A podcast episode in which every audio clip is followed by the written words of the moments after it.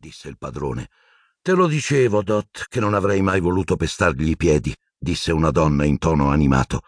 Un caratteraccio, annuì Dot con fervore. Mi ricordo che quando era piccolo. Entro la mattina dopo, quasi tutti a Little Angleton erano certi che Frank Bryce avesse ucciso i Riddle. Ma nella vicina città di Great Angleton, nella buia, squallida stazione di polizia, l'ostinato Frank continuava a ripetere che era innocente e che la sola persona che aveva visto nei dintorni della casa il giorno della morte dei Riddle era un ragazzino, uno straniero pallido, coi capelli scuri. Nessun altro al villaggio aveva visto un ragazzo del genere e la polizia era quasi del tutto convinta che Frank se lo fosse inventato.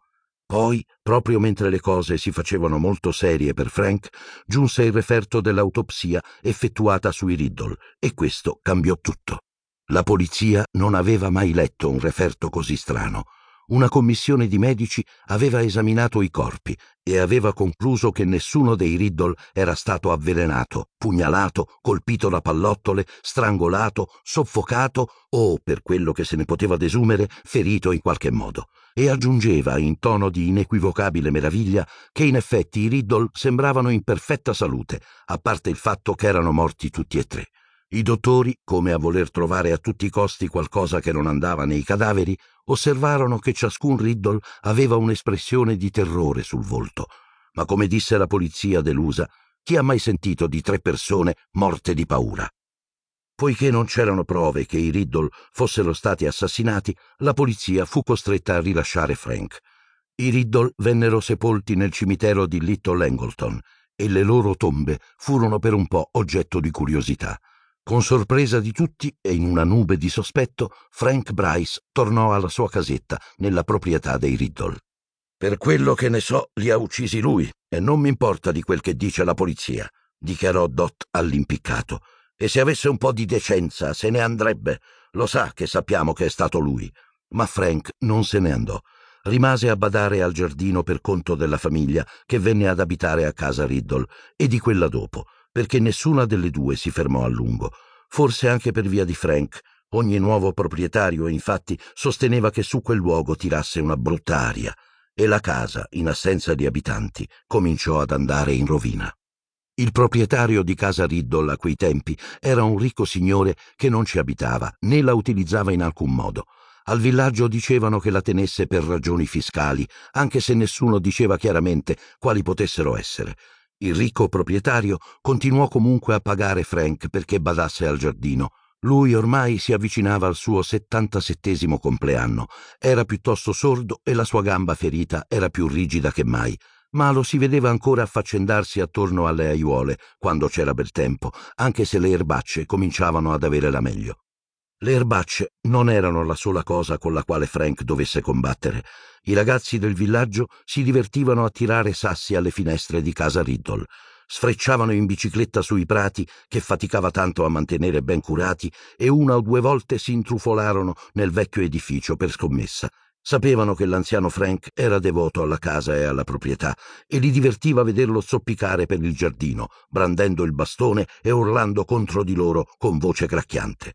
Dal canto suo Frank era convinto che i ragazzi lo tormentassero perché, come i loro genitori e i loro nonni, lo credevano un assassino. Così, quando Frank si svegliò una notte d'agosto e vide qualcosa di molto strano su alla vecchia casa, si limitò a pensare che i ragazzi ne avessero inventata un'altra per punirlo. Fu la gamba dolorante a svegliare Frank. Ora che era anziano, lo torturava come non mai.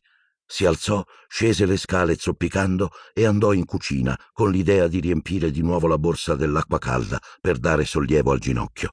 In piedi davanti al lavandino, mentre riempiva il bollitore, guardò verso casa Riddle e vide balenare delle luci alle finestre del piano superiore. Frank capì all'istante che cosa stava succedendo. I ragazzi erano penetrati di nuovo nella casa e a giudicare dal riverbero avevano appiccato un incendio. Frank non aveva il telefono e comunque nutriva una profonda sfiducia nella polizia da quando questa lo aveva prelevato per interrogarlo sulla morte dei Riddle. Mise subito giù il bollitore e corse su per le scale quanto più velocemente glielo consentiva la gamba ferita. Ben presto fu di nuovo in cucina, completamente vestito. staccò una vecchia chiave arrugginita dal gancio vicino alla porta, prese il bastone da passeggio che era appoggiato al muro e si addentrò nella notte. La porta principale di casa Riddle non sembrava forzata e nemmeno le finestre. Frank raggiunse zoppicando il retro della casa e arrivò a una porta quasi completamente nascosta dall'edera. Estrasse la vecchia chiave, la infilò nella toppa e aprì la porta senza far rumore. Si ritrovò nella cucina tenebrosa. Frank non entrava là dentro da molti anni. Comunque, anche se era buio pesto, si ricordava dov'era la porta che si apriva sull'ingresso e vi si diresse a tentoni, le narici piene dell'odore dell'abbandono le orecchie tese a cogliere qualunque rumore di passi o voci provenisse da sopra. Raggiunse il vasto ingresso, un po' più illuminato grazie alle ampie finestre che si trovavano ai due lati dell'entrata, e prese a salire le scale, benedicendo lo spesso strato di polvere che ricopriva la pietra, perché smorzava il rumore dei suoi passi e del bastone. Di sopra Frank voltò a destra e vide subito dov'erano gli intrusi.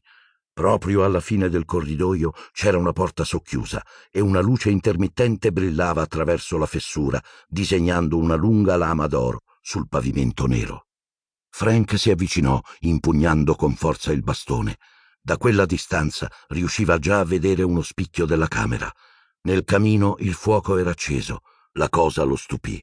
Smise di avanzare e ascoltò con attenzione, perché dall'interno proveniva una voce d'uomo suonava esitante e impaurita. Ce n'è ancora un po' nella bottiglia, mio signore, se avete ancora fame. Dopo, disse una seconda voce.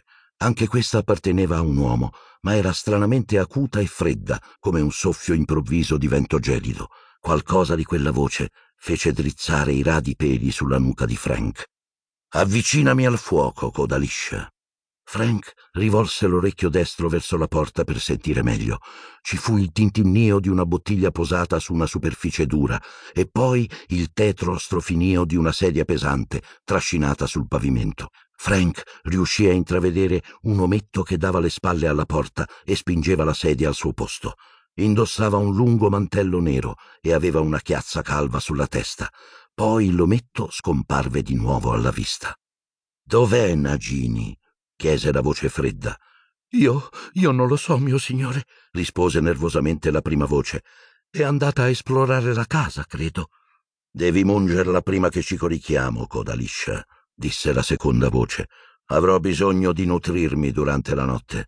Il viaggio mi ha stancato immensamente.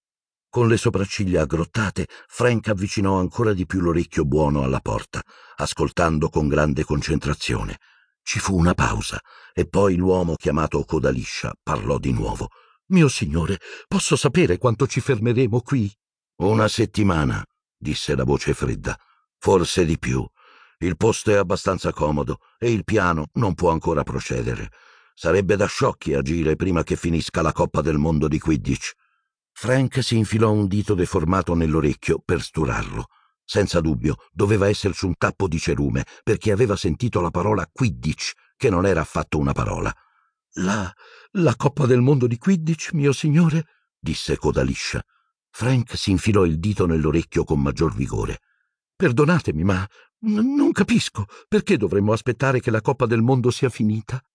Perché, sciocco, in questo preciso momento i maghi si stanno riversando nel paese da tutto il mondo e qualunque ficcanaso del Ministero della Magia sarà in servizio, pronto a cogliere il minimo segno di attività insolite, a controllare e a ricontrollare l'identità dei maghi. Saranno ossessionati dalla sicurezza per paura che i babbani notino qualcosa. Quindi aspettiamo. Frank smise di cercare di stapparsi l'orecchio. Aveva sentito distintamente le parole Ministero della Magia, Maghi e Babbani. Evidentemente ognuna indicava qualcosa di segreto e Frank riusciva a pensare a due soli tipi di persone che avrebbero parlato in codice, spie e criminali. Frank strinse il bastone ancora più forte e ascoltò ancora più attentamente. Vostra signoria è ancora decisa, dunque, disse piano Codaliscia. Certo che lo sono, Codaliscia. C'era una nota minacciosa ora nella voce fredda. Seguì una brevissima pausa e poi Codaliscia parlò. Le parole gli uscirono affrettate, come se si stesse costringendo a pronunciarle prima di perdere il coraggio. Si potrebbe fare senza Harry Potter, mio signore? Un'altra pausa più lunga e poi senza